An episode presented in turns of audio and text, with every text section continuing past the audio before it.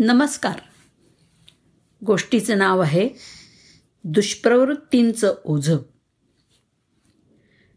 एक फकीर रस्त्याने चालले होते. रस्त्यात त्यांना एक व्यापारी भेटला.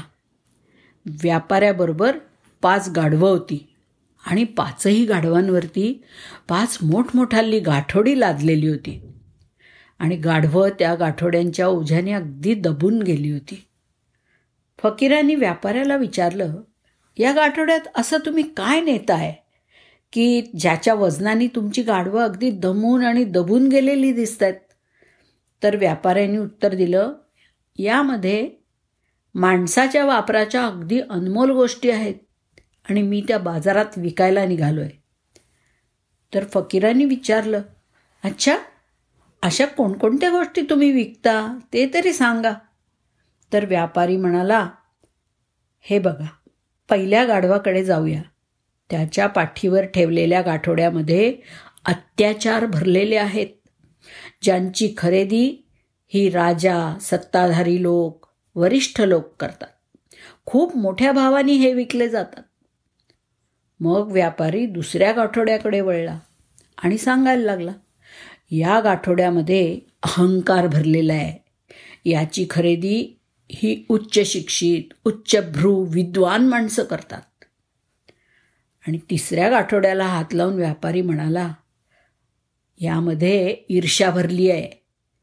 याचे ग्राहक आहेत ते म्हणजे धनवान लोक जे दुसऱ्याची प्रगती कधीच पाहू शकत नाही.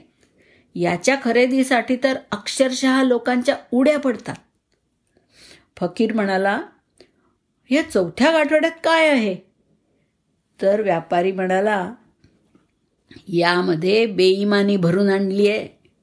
आणि याचं गिराईक म्हणजे धंदेवाईक लोक उद्योगपती लोक जे आपल्या फायद्यासाठी ग्राहकांच्या जीवाशी खेळतात आणि भेसळ करून लहान मोठ्यांना प्राण गमवायला भाग पाडतात.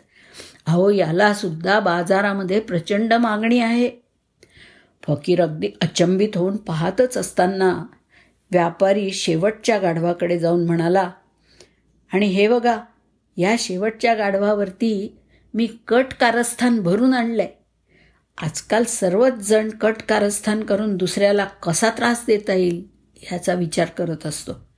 म्हणून याला सुद्धा मागणी अगदी भरपूर असते. आणि एवढं बोलून व्यापारी काही अंतर निघून पुढे गेला आणि फकीर त्याच्या जाणाऱ्या आकृतीकडे पाहतच राहिला.